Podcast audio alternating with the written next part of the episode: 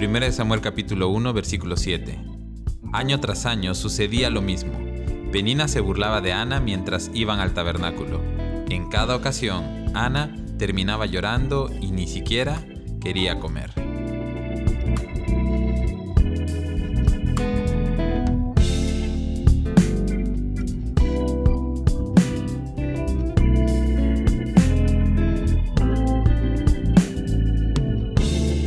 Este era el resumen de la vida de Ana, quien era una esposa amada, pero que tenía que compartir a su esposo con otra mujer.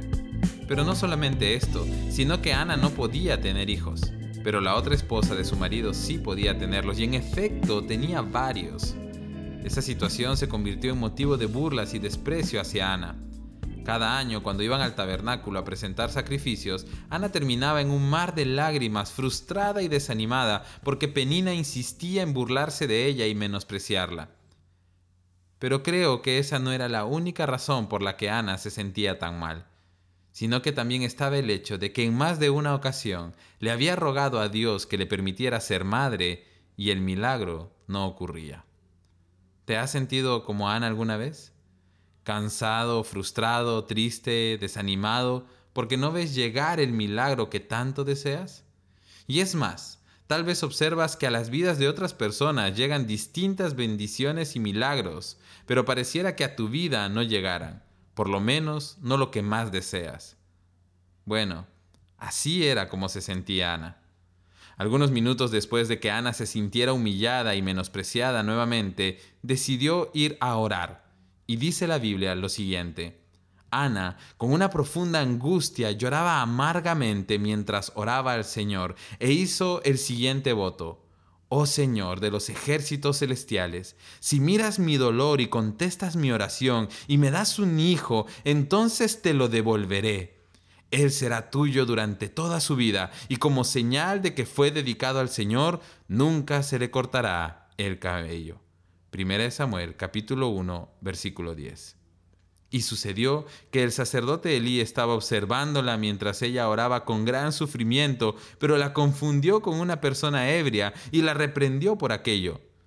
Sin embargo, cuando ella le explicó que no estaba borracha, sino que estaba en gran sufrimiento y dolor, clamando a Dios, el sacerdote le dijo, en ese caso, ve en paz, que el Dios de Israel te conceda lo que has pedido.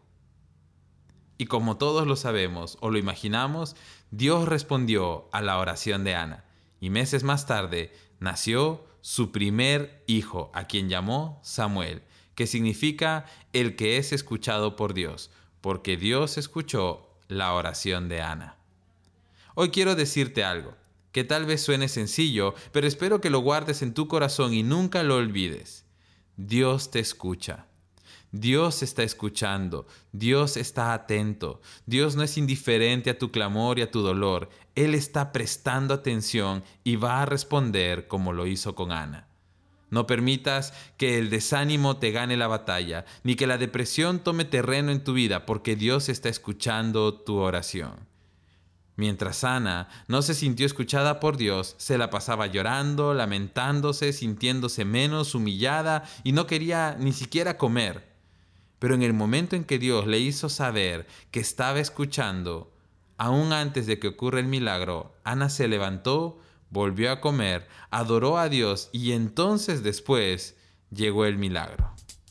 Hoy quiero animarte a que te levantes, te arregles, mires al frente y tengas la confianza plena de que Dios te está escuchando.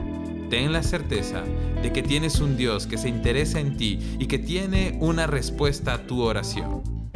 No permitas que la vergüenza, la depresión, la fatiga o el desánimo te ganen la batalla, porque Dios está de tu lado y va a responder a tu oración.